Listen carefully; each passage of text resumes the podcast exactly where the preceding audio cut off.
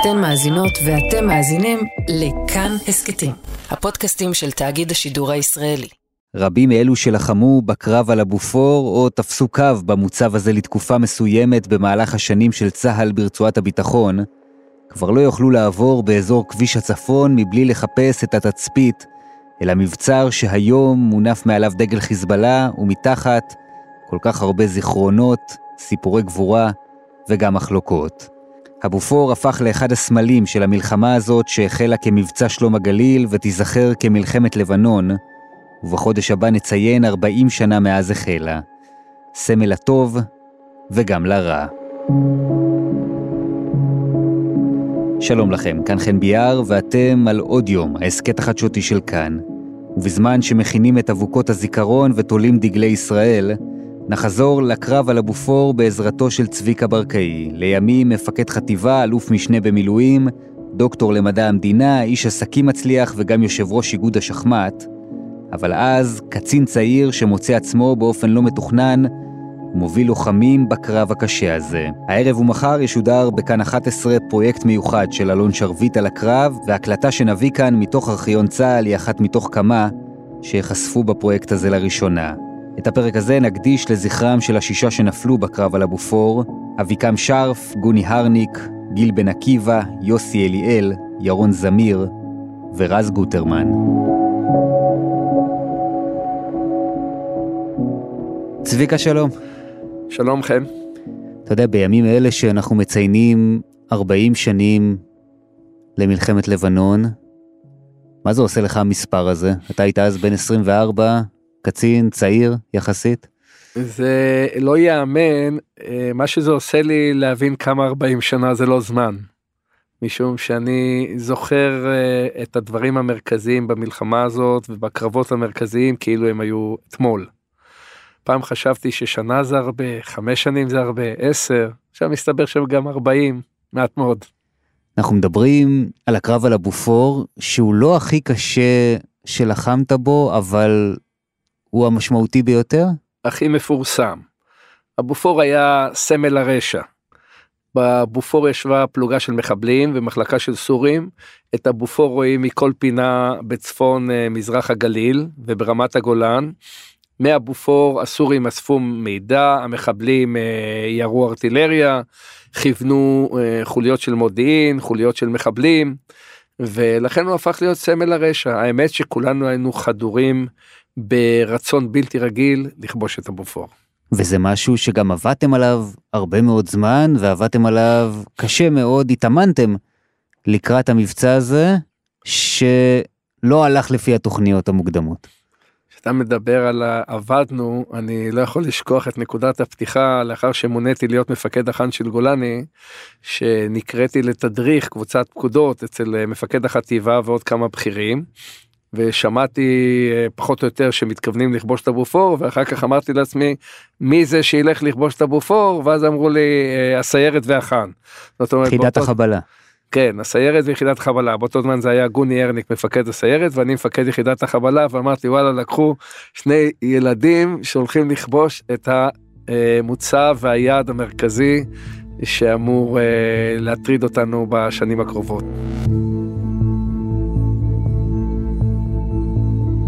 מתי אתה מבין שזה באמת הולך לקרות? אז זהו, בהתחלה דובר על כך שאנחנו עושים לשם פשיטה, מחסלים את המחבלים והסורים שנמצאים שם וחוזרים חזרה, אבל עם הזמן זה הפך להיות חלק מתוך uh, מבצע שלום הגליל, והיה אמור להיות היעד הפותח של המלחמה, משום שאבופור חולש על אחד משלושת הגשרים המרכזיים על נהר הליטני, גשר החרדלי, אה, ממש מתחתיו והשליטה של הבופור על הגשר מונעת הזרמה של כוחות לצפון צפון מזרח הלבנון. לכן דובר על זה שזה יהיה הקרב הפותח במלחמה. ברגע שדובר על כך שזה יהיה הקרב הפותח של המלחמה וחשוב שכמה שיותר מהר לכבוש, אזי דובר על אה, התקפה רכובה, יום, נגמשים וטנקים, עד ליעד, עד למעלה היעד, ואז אה, פריצה מתוך הנגמשים והטנקים והסתערות לתוך העמדות. אתה זוכר את אה, הלך הרוח שלך באותו הזמן? מתאמנים שנה לקראת משהו, ופתאום זה קורה, וזה מבצע שאתה יודע שהוא הולך להיות גדול, ואני מתאר לעצמי שאתה מבין שהוא הולך להיות גם מורכב. אנחנו מאוד חיכינו לזה.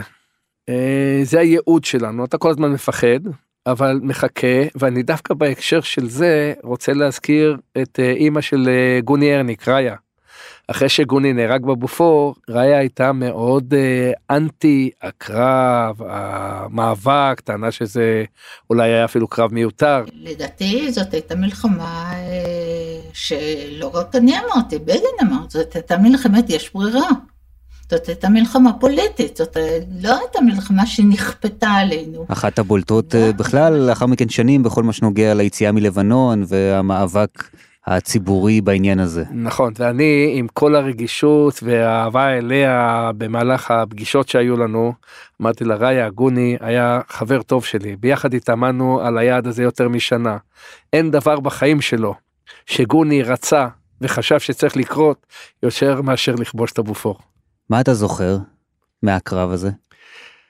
מהקרב אני זוכר הכל, כאילו זה קרה אתמול. אני זוכר דקה אחרי דקה, הרגע הקשה ביותר היה מבחינתי דווקא השלב של אל היעד, שבו הסיירת בפיקודו של אה, משה קפלינסקי הובילו את הכוחות ואנחנו נסענו מאחוריהם. אני באותו שלב הייתי סגן מפקד הכוח. אני מזכיר, אני בחור בן 24, מדובר על הקרב שכל הצבא והמדינה מסתכלת עליו, ואני אגיד משהו מאוד מוזר, להיות סגן בשדה קרב מסוכן זה לפעמים מאוד מאוד נחמד במרכאות, אבל נחמד למה? אתה יכול לסמוך על המפקד.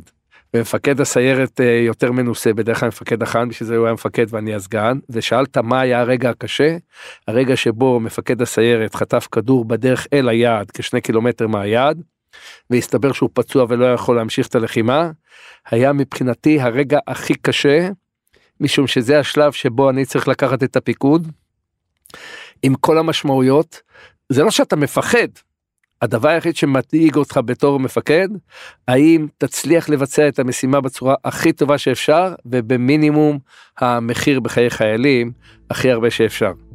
ואתה בסוף אה, בחור בן 24 ואתה אומר וואלה נפל עליי לקח לי חצי דקה להתעשת ולהודיע לכל הכוחות שאני הופך להיות אה, מפקד הכוח ולהוביל את ההתקפה קדימה.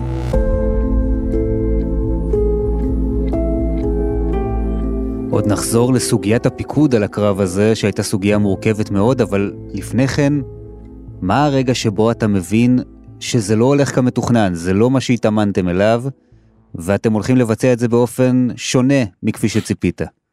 היו שיירות אדירות שחסמו את הצירים וההתקדמות שלנו הייתה פקוקה. ובסביבות שעה ארבע אחרי הצהריים שהגענו לאזור אה, נהר הליטני לגשר הקיה והיינו צריכים לחצות אותו הסתבר שהכל פקוק והכל לוקח הרבה יותר זמן אה, קיבלנו אז אישור, משה קפלינסקי עובר לזה, קיבלנו אישור אה, לרדת ולחצות את נהר הליטני עם הנגמשים שלא על הגשר. בצד שם באיזשהו אופן, אבל זה שלב שכבר הבנו שאנחנו הולכים להיכנס לחושך או לקראת חושך לבופור. ובשלב הזה אני התחלתי לתת לחיילים הנחיות של איך אנחנו נכנסים ומנהלים קרב לילה על מה שתכננו קרב יום. הדבר המרכזי מבחינתי שהיה חשוב הוא לשמור על המבנה אה, שתכננו משום שהקרב היה מסובך מאוד, כלל הרבה מאוד חיפויים בין הכוחות, והיה ברור לי שכל שינוי שנעשה במתווה פתאום בלילה אל מול מה שאנשים התאמנו אליו אה, שנה שלמה, יכול לגרום לתוצאה מאוד הרסנית. מה שדרך אגב עזר לי לקבל את ההחלטה להמשיך ולדבוק באותה תוכנית היה שמדובר על ליל ירח יחסית מואר ואז באמצעות אה, סימנים והנחיות שנתתי לכוחות בעיקר באגפים הכוונה הייתה לנהל את קרב הלילה בדיוק כפי שתכננו את קרב היום בדגש על חיפויים בין הכוחות. עד כמה זה מטריד אותך באותו הרגע התאמנת על מתווה מסוים במשך שנה ופתאום קורה דבר הפוך. הכרתי את הבופור כמו כף היד, וגם הלוחמים. אני יכלתי בעיניים עצומות ללכת ולהגיע לכל uh, פינה בבופור. נהפוך הוא, מעבר, הלילה הוא לא האויב של uh, חייל גולני, הלילה הוא הידיד הכי טוב שלו. כך שבסוף שנפגשנו שם מתחת לבית הקשתות, בית הקשתות זה הבית שבו גרו המחבלים והסורים בתחתית uh, גבעת הבופור, כאשר נפגשתי שם עם גוני וקיבלנו החלטה ביחד לשנות את ההתקפה ובמקום לעלות רכוב לעלות רגלית, שאני ויחידת החאן מובילים את הכוחות, אה, הרגשתי שזו הפעולה הנכונה שאנחנו עושים, הרגשנו יותר בטוחים ללכת ולתקוף ברגל מאשר לעלות עם הנגמשים. למעט העובדה שאני עכשיו מוביל את כל הכוחות, זה היה מאוד מפחיד, מאוד מפחיד. אבל עוצמת האש שלנו הייתה מחרידה ונוראית בדרך אל היעד, ארטילריה ומרגמות וחיל האוויר וכל מה שיש לצבא הורדנו על הבופור. עד כדי כך שהחיילים פתאום פונים אליי בבקשה המפקד המפקד אתה יכול להפסיק את ההפצצות על היעד. ואני שאלתי אותם ממה אתם מפחדים אתם לא סומכים עליי ששולטים באש כמו שצריך. ומה שהם אמרו לי היה מדהים המפקד אנחנו יותר מסומכים עליך רק אנחנו מפחדים שתהרוג לנו את כל המחבלים והסורים מרחוק ולא יהיה לנו מה להרוג כשנגיע. זה יצר בי תחושת ביטחון אדירה בכוחות. זה מלמד לא מעט על האווירה אולי בכוח הזה שמתקדם לקראת הקרב, שייזכר כקרב לא פשוט, אבל האווירה היא אווירה אופטימית, אפילו מה קצת אופוריה היית אומר? לא בכלל לא, אלה חיילים שמאומנים במשך uh, שנים. Uh, להיכנס לקרב, להרוג את המחבלים, להרוג את הסורים, זה הייעוד שלהם. הם uh, כולם מודעים לזה שיכולים להיפגע, להיפצע, אפילו להרג, אין חייל אחד שלא מבין את זה.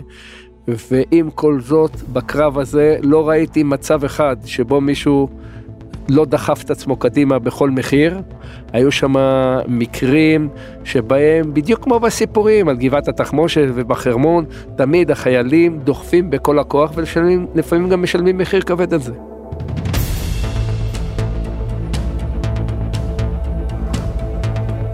אז קח אותנו באמת אה, פנימה, ממה שזכור לך איך זה היה נראה בעיניים שלך?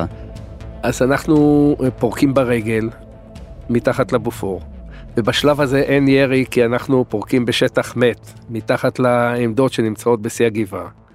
ואני מתחיל להוביל את הכוח. מכיוון שהכביש מאוד צר, אז uh, עליתי עם חפ"ק של חברת פיקוד של uh, שני אנשים מימיני, שניים משמאלי וקשרים, ואני סורק את הציר עם איזשהו אמצעי ראיית לילה שהיה לי באותו זמן. והאמת שהיה ברור לי שמי שפותח באש ראשון השני מת. ואני צריך לעשות כל מאמץ להיות זה שמפתיע ופותח אה, באש אה, ראשון. הדבר הכי חשוב בעיניי היה אה, להתביית נכון על הבונקר המרכזי של המחבלים בכניסה ליעד, משום שממנו אמורה כל ההתקפה להתפתח. הכניסה ליעד היא הנקודה הכי קשה, נקודת התורפה הכי קשה בכל התקפה. ואנחנו עולים בשקט המחריד שיש שם, ובערך 30 מטר מאותו בונקר מרכזי שדרכו אנחנו אמורים לפרוט פנימה, אני מזהה תנועה מסוימת, אה, כנראה מקלע, ונותן פקודה אה, להסתער. ואנחנו מסתערים, אני עולה על הגג של הבונקר הזה. היה נורא, אבל כמה שנשמע מצחיק, אני לא זוכר מה ירו עלינו בשלב ההסתערות. גם לא הפריע לי. הדבר היחיד שראינו את הבונקר ואנחנו רוצים לעלות על הגג של הבונקר הקטן הזה שנמצא חצי מטר מעל האדמה ולפתח משם את ההתקפה. בדיעבד בתחקירים שנעשו אחרי המלחמה ובסרט שיצא על הבופור הבופור פצע פתוח של אלון בן דוד וציפי ביידר פעם ראשונה הבנתי שירו עלינו מקלעי ו-RPG וכל מה שאפשר חוץ מפצצות מטוס הכל ניסו בכדי להרוג אותנו. אנחנו הצלחנו לעלות על הגג של הבונקר ולפתח את ההתקפה בדיוק לפי התוכנית עם מחלקה שנכנסת מימין מחלקה שנכנסת משמאל והצוות של ארז גרשטיין זיכרונו לברכה צוות מהסיירת שהוכפף אליי לטובת הקרב הזה ממתין להסתערות על הנקבע. נקבע זה היה יעד מבוצר שולט על כל המרחב. הבעיה בירי הנוראי הזה שהכוחות האחוריים דווקא אלה שלא היו בהסתערות ספגו את מכת האש הנוראית וביניהם שני חיילי סיירת שהיו שני הרוגים הראשונים בקרב הזה. איך בעצם משלימים את הכיבוש של הבופור?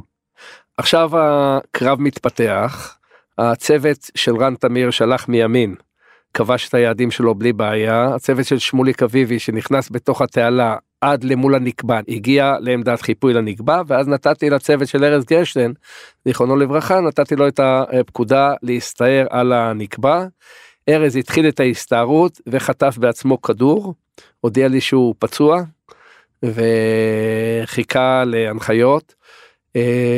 אלה מסוג ההחלטות, יש הרבה החלטות כאלה במהלך הקרב, אני קורא לזה החלטות של צל"ש או טר"ש, זה, זה הנקודות שבו באמת אתה נבחן כמפקד וצריך לקבל את ההחלטות הנכונות. נכונות דרך אגב זה בא לידי ביטוי אחר כך בדיעבד, אם ההחלטה הייתה טובה.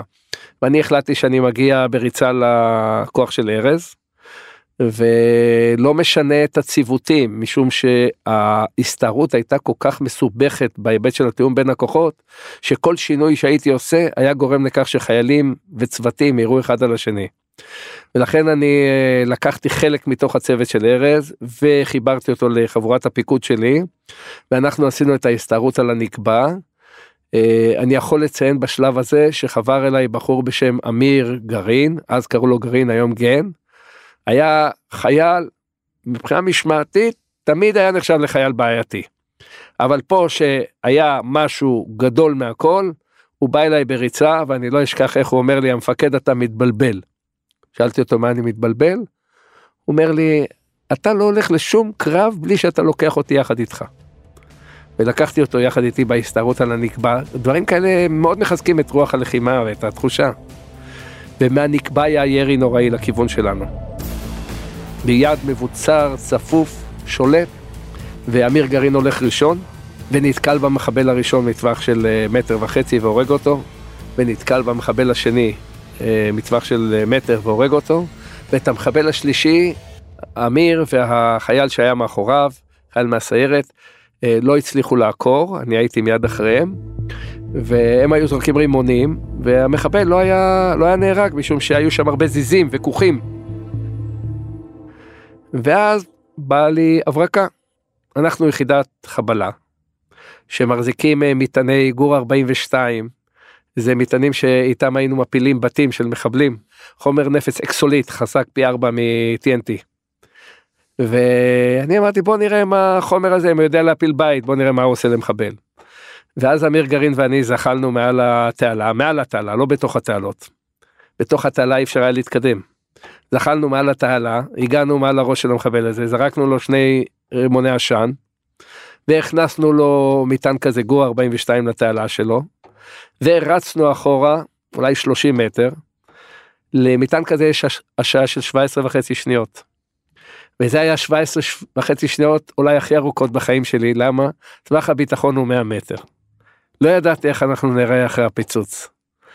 הפיצוץ היה מחריד, התעלה נהרסה לחלוטין, המחבל כמובן נעלם, ומאותו זמן גם השמיעה שלי כמעט נעלמה לחלוטין היום אה, שאשתי רוצה לצעוק עליי יכולה באוזן שמאל להגיד מה שהיא רוצה אני לא שומע כלום כשהיא רוצה לדבר על אהבה היא יודעת היא הולכת לאוזן ימין שם פחות גרוע. אבל זה הסיפור של הנקבע הזאת. משם אנחנו בשלב הזה קיבלתי כבר את הנתונים ממוטי גולדמן שהוא היה בכיר בסיירת שסיפר לי שהם נכנסו לתעלות ושני הראשונים שנכנסו לתעלות נהרגו. וגם גוני והקשר שלו שניסו אה, לחסל את המחבל שהרג את השניים בתעלות נהרגו גם כן. זה אומר שכבר לסיירת יש שישה הרוגים. לכאן עד אותו שלב היה סדר גודל של אה, ארבעה חמישה פצועים. ובשלב הזה הוריתי למוטי פשוט לבלום. במקום שלו ולא להמשיך. חשבתי שהמחיר כבר הוא שם אה, כבד ביותר והיה נראה לי נכון להגיע ולראות איך אנחנו ממשיכים את הקרב ועליתי למעלה לאזור המנחת מסוקים להיפגש עם, אה, עם מוטי גולדמן במקום שבו הם נתקעו מול המחבל שהיה שם. וכמובן יחד איתי עולה אמיר גרעין והחפ"ק ואנחנו מגיעים למוטי מוטי מספר לי את הסיפור בדיוק כמו שהיה בנקבע היה שם מחבל שברח בין הכוכים ואי אפשר היה להרוג אותו והוא לא יודע בדיוק מה המצב שלו ואז החלטתי לעשות שאותו דבר אמרתי מה שהלך בנקבע בטח ילך גם פה וחזרנו על אותו תעלול. אמיר ואני זחלנו מעל התעלות זרקנו שני רימוני עשן זה בשביל שהמחבל לא יצליח לזרוק את המטען חזרה. זרקנו את המטען טיפה הלכנו אחורה הפיצוץ היה נוראי. הכל שם נהרס וכמובן גם המחבל.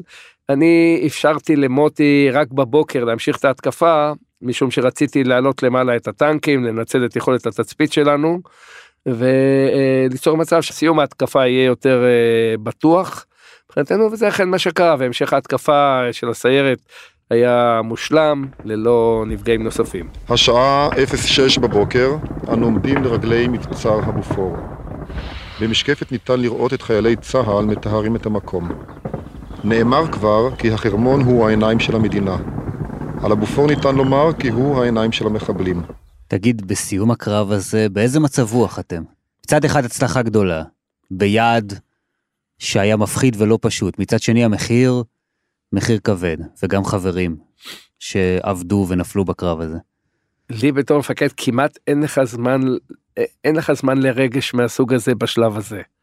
כל מה שאני עושה זה מנסה להשלים את המשימה.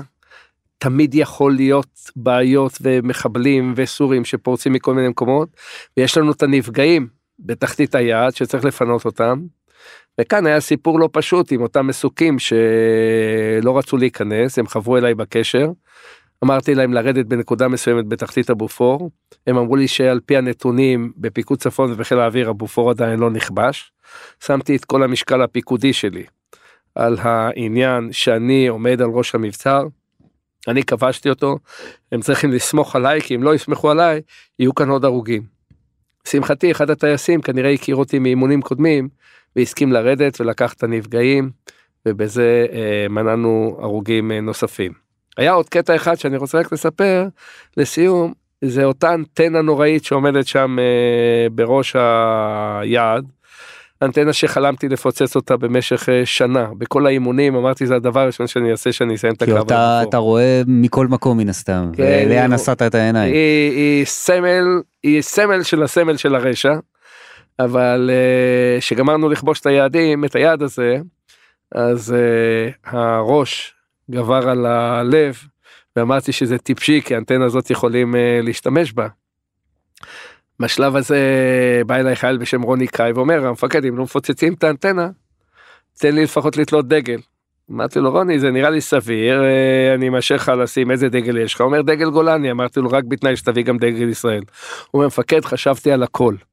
אמרתי לו בוא תראה לי את הדגלים הוא מוציא מהפאוץ' דגל גולני ענק שניים על שלושה מטר משהו מדהים אמרתי לו רוני כל הכבוד איפה דגל ישראל הוא אומר המפקד אתה לא סומך עליי אמרתי סומך רק תראה לי.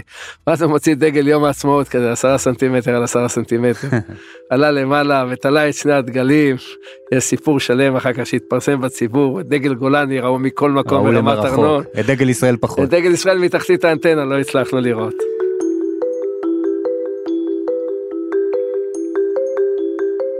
הזכרת את ארז גרשטיין, זכרו לברכה, ואני רוצה להשמיע לך קטע קצר. אני אגיד לך מה היה. לדעתי בכל אופן מה שקרה שם ש... לא היו מוכנים ליד כזה גדול, לכל כך הרבה תעלות. אם תהיו שם, תבקרו, סתם של ההשכלה כדי להגיע שם. זה המון תעלות. רצו להשוות במה שרואים פה למה שיש שם בשטח. וזה פי שלוש לדעתי אלמנטים מופיעים בשטח. המון, משהו ב... היו מופתעים מגודל הסיפור. אנחנו שומעים כאן את ארז גרשטיין, לימים תת-אלוף, מפקד יחידת הקישור ללבנון, ומי שנפל לאחר שהשיירה שבה נסע נפגעה ממטען צד בשנת 1999, 17 שנים אחרי הקרב שאנחנו מדברים עליו. לך יש מסקנות קצת אחרות ותובנות קצת אחרות מהדברים שאומר כאן ארז. קודם כל אני חייב מכיוון שאתה מציין את ארז. ארז היה מפקד למופת היה באותו זמן קצין צעיר שעשה בבופור אה, עבודה נפלאה והסתער עם הלוחמים ונפצע וגם המשך שירות שלו אחר כך היה למופת הוא סמל ודוגמה בחטיבת גולני והרבה מאוד לוחמים גדלים על המורשת של ארז ארז לא ידע פחד. ואתה יודע, זה שנפ... שהוא נפל כל כך הרבה שנים לאחר מכן באותו אזור, בדרום לבנון, זה מספר, אני חושב, גם הרבה את הסיפור של השהות של צה"ל ושל ישראל. במקום הזה.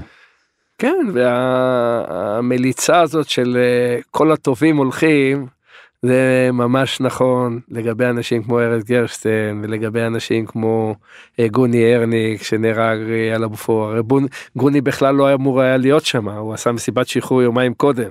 איכשהו שמע שנכנסים לקרב הוא עזב את הכל וחזר ובסוף גם אה, נהרג. שישה לוחמים נפלו בקרב הזה, אבל גוני מהם היה באמת הקרוב אליך ביותר, הייתם חברים של ממש.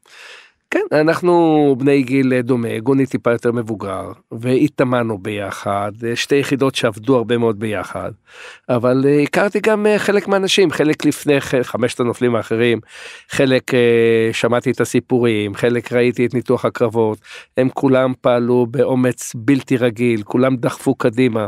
אף אחד לא ויתר, ובסוף, באופן מקרי, יש uh, חמישה נוספים ששילמו את המחיר, אבל זה היה יכול להיות גם כל אחד אחר, והם פשוט uh, היו דוגמה לכל האנשים האחרים. אתה פיקדת בחלק מהזמן על הקרב הזה, בעצם היו כאן הרבה חילופי מפקדים שכמובן היו קפואים ככורח מהנסיבות ומהאופן שבו התפתחה הלחימה. כן, אמרתי, הפעם הראשונה זה היה מבחינתי קשה ביותר. אבל uh, מהר מאוד צברתי ניסיון וכאשר זה קרה פעם שנייה אחרי שגוני נהרג אז כבר הייתי לצערי מתורגל. וברגע שאתה לוקח את הפיקוד אתה לא חושב על שום דבר חוץ מאיך עושים את זה בצורה הכי טובה שאפשר. אנשים שואלים אותי פחדת בבופור? אני לא זוכר, אה, לא זוכר שם אפילו רגע של פחד. הפחד היחיד היה לא להצליח, הפחד היחיד היה להיכנס לא נכון, הפחד היחיד הוא שחיילים יהרגו היכן שאנחנו יכולים למנוע מוות של חיילים. אה, הפחד היחיד שלא נצליח לכבוש את היד ולאפשר את יתרת ההתקפה של צה"ל לכיוון צפון. באופן אישי לא הרגשתי שום פחד, מה שבא אחר כך בהפסקות שנגמר קרב ולקראת זה שאתה הולך לקרב אחר, אז זה יכול לבוא לפרק זמן קצר, אבל בבופור לא הרגשתי שום פחד. אתה יודע, הקרב הזה הפך לסמל מהרבה בחינות, ואחת מהן נוגעת גם לבלגן שהיה מסביב. דיברנו קצת על התוכניות שלא הלכו חלק, אבל אלה דברים שיכולים לקרות. מסתבר שבזמן שאתם לחמתם בקרב הקשה הזה, בעצם הפיקוד מעליכם בכלל לא היה מודע למה שקורה בשטח, ובגלל זה גם לאחר ש...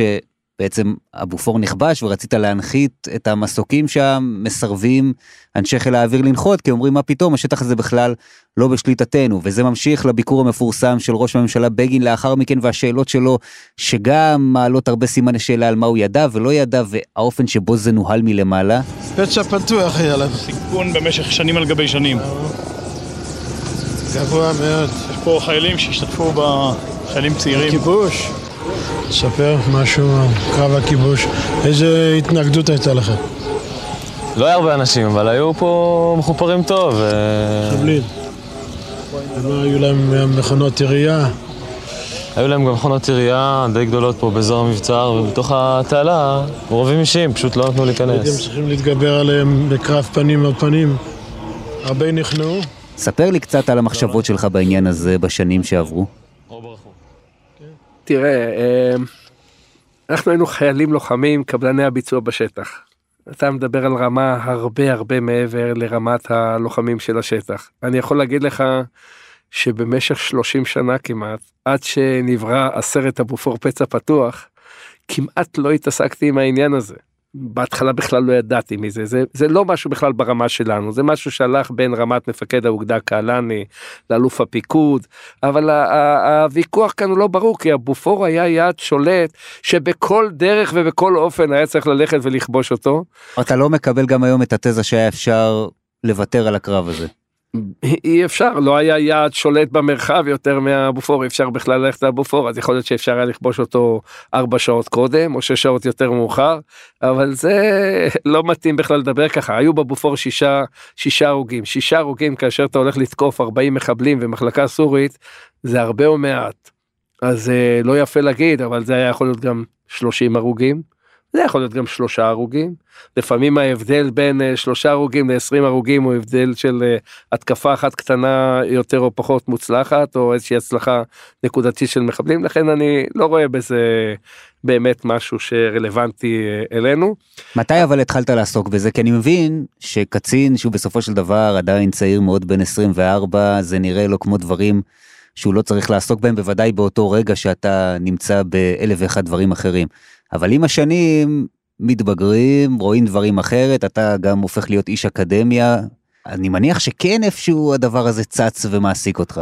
איפה שהתעסקתי עם זה פעם ראשונה היה בשנת 86 למיטב זיכרוני או 85 נעשיתי קצין המבצעים של פיקוד צפון ואז הייתי אחראי על החמ"לים של פיקוד צפון. אחד הדברים שעשיתי, הלכתי לבדוק מה ידעו אנשי המילואים, האם זה באמת נכון שאנשים פה נלחמו על הקרב, נלחמו בבופור, והחמ"ל הפיקודי שמנהל את כל העניין לא יודע, ומצאתי לתדהמתי את אנשי המילואים שאומרים לי אנחנו לא מבינים בכלל את הוויכוח כולנו ידענו שנלחמים כאן על הבופור היה כנראה נתק ביניהם לבין אלוף הפיקוד באיזשהו אופן האלוף עצמו לא ידע שנלחמים על הבופור. אז זו תקלה שלא צריכה לקרות אבל להגיד לך שזו התקלה היחידה שאני ראיתי במהלך המלחמות שניהלתי בחיי. כאשר אתה הולך למלחמות אז קורות גם תקלות כאלה צריך לשים אותם בפרופורציה. במשך הרבה שנים לאחר מכן אתה מרצה ומדבר על הקרב הזה, למה זה כל כך חשוב לך לחזור דווקא לשם כל הזמן? הקרב הזה שהוא מופת וסמל הוא עוזר לי אה, לחנך נכון את המפקדים והחיילים הלוחמים אה, שלומדים מהניואנסים השונים של הקרב, איך נכון להם להתפתח אה, למשך התפקידים הבאים שלהם בצבא. אני גדלתי על סיפורי קרבות ומורשת של אנשים כמו מתן וילנאי ואיציק מרדכי ומשה ספקטור וכל מיני קרבות ואביגדור קהלני וכולי על זה אני גדלתי. תמיד היה בראש שלי את סיפורי הקרב שלמדתי במורשות הקרב. וראיתי כמה זה חשוב לחבר'ה צעירים ולפיכך מי שאני יכול אני מרצה בהרבה מקומות החיילים הצעירים בסיירת גולני בחאן ביחידות אחרות של גולני שומעים את ההרצאות האלה ממני הן מכוונות לפורום שאליו אני מרצה אם זה פורום מפקדים זה הולך בזווית אחת זה פורום חיילים זווית אחרת שאני מרצה לבכירי משטרה בזווית שלישית. זאת אומרת אפשר לתת כאן הרבה היבטים השאלה היא לא בסוף האם דני חיפה למשה והאם כבשו את עמדה x או y השאלות הן יותר שאלות ערכיות של חיילים עם רוח לחימה עם הסתערות עם אה, קבלת החלטות בשדה הקרב. ואלה דברים שאפשר ללמוד הרבה מאוד מהקרב הזה כי קרו בו הרבה מאוד דברים גם שלא היו מתוכננים. נתן לך הקרב הזה גם השראה בעיסוק האקדמי שלך. כן אני אה, אחרי שסיפרתי את הסיפור עם החיילים שלא לא רוצים את הארטילריה מכיוון שהם רוצים להרוג בעצמם את המחבלים, זה נצרב אצלי בראש. ואחר כך המשיכו קרבות מאוד מאוד קשים לכיוון אה, בחמדון, הפריצה לכביש ביירות דמשק. קרבות נוראים מול הסורים. דרך אגב, פיזית היו קרבות יותר קשים אפילו מקרבות הבופור. והיו מפחידים, עם צלפים סורים וארטילריה סורית, ואני שומע כל פעם פניות מחיילים מפקדים, המפקד, יש לנו סיוע, יש חיל אוויר, יש ארטילריה, וכל הזמן אמרתי לעצמי, הופ, תראו מה קרה פה. מבין רצון שהלוחמים מעדיפים לעשות את הכל לעצמם ללא סיוע, פתאום הם מבינים שיש לזה פה מחיר אדיר, ואומרים, תשמע, אולי לפני שאנחנו נכנסים, אפשר להרוג כמה שיותר אויב מרחוק. וחייתי עם זה 20 שנה שאת זה צריך לחקור בצורה אמפירית לראות מה בעצם מלחמות וקרבות עושים לנפש של חיילים. ונכנסתי למחקר ענק באוניברסיטה בשנת 97 המחקר ארך כשבע וחצי שנים ובו בדקתי את השפעת השירות הצבאי על עיצוב עמדה פוליטית בכדי להגיע לממצאים מאוד מאוד מרתקים שהגדול מכולם היה שחיילים שמשתתפים באירועי קרבות ולחימה מאמצים עמדות יותר מתונות ממה שהיה להם לפני שהתגייסו וההנמקה יותר מתונות יותר מתונות אולי בניגוד אני חושב שבניגוד למה שהיינו מצפים או יכולים לצפות. הציפייה הייתה שאנשים יהפכו להיות מיליטנטים ככל שהם יותר לוחמים ככה יהיו יותר מיליטנטים. אני מצאתי שמי שבאמת השתתף בקרבות וראה את המחירים של המלחמה מאמץ עמדות שהן יותר מתונות ויש לזה דרך אגב הנמקה פסיכולוגית מאוד ברורה שאומרת אנשים מוכנים לקחת סיכונים באופן הפוך לתוצאות שהם יישאו בעצמם. והחייל הלוחם יודע שהוא בסוף עתיד לשלם מהמלחמה את המחיר הכי נורא שאפשר. צריך לעשות כל מה שאפשר למנוע אותה, ואם צריך, אז הולכים וגם משלמים את המחיר, אבל עושים כל מה שאפשר לנסות למנוע אותה. רוצה שנדבר ונגיד כמה דברים לזכרם של שני לוחמים שלחמו תחת הפיקוד שלך בקרב הזה, ונפלו לאחר מכן בהמשך הקרבות של המלחמה הזאת. כן, אני ממש מודה לך על השאלה. Uh, בסוף, כשאנחנו עוסקים בנופלים, מה יכול הנופל לרצות יותר, מה יכולה המשפחה שלו לרצות יותר מאשר לא לשכוח את זכרו. לפיכך אה, מאוד יפה שאנחנו מעלים את זה בטח בערב יום הזיכרון ואני רוצה לציין את אה, סמל ראשון רוברטו ליסמן שהיה אה, עולה חדש מארגנטינה ונלחם בקרבות ביירות ונפגע ונהרג באוניברסיטה האמריקאית של ביירות היה חייל אמיץ בצורה בלתי רגילה. והחייל השני סמל יניב הר קידר שגם היה חייל למופת, נלחם גם במסגרת האוניברסיטה של ביירות מול צלפים סורים ומחבלים, ונפגע שם אה, כתוצאה מפגז ארטילרי שפגע בנגמ"ש שלו. צביקה, תודה רבה. אין על מה. עד כאן הפרק הזה של עוד יום. נזכיר שהפרויקט המיוחד של אלון שרביט על הקרב על הבופור ישודר היום, ערב יום הזיכרון ומחר בכאן 11, וגם לאחר מכן תוכלו למצוא אותו ביוטיוב ובערוצי הדיגיטל שלנו. דניאל אופיר ערך את הפרק, רחל רפאלי על עיצוב הקול והמיקס, ותודה גם למחלקת המגזין של כאן חדשות, לעורך דדי מרקוביץ' ולמפיקה סימה מואס. אפשר להגיב לדברים שנאמרו כאן בקבוצת כאן הסכתים בפייסבוק וגם לשלוח אליי תגובות באופן אישי, חן ביאר, בפייסבוק או בטוויטר. אתם מוזמנים גם לדרג אותנו בספוטיפיי או באפל. פרקים חדשים של עוד יום עולים בראשון, שלישי וחמישי, את כולם, וגם הסכתים נוספים מבית כאן אתם יכולים למצוא בכל אחת מאפליקציית הפודקאסטים שאהובה עליכם, וגם באתר שלנו. אני חן ביאר, נשתמע.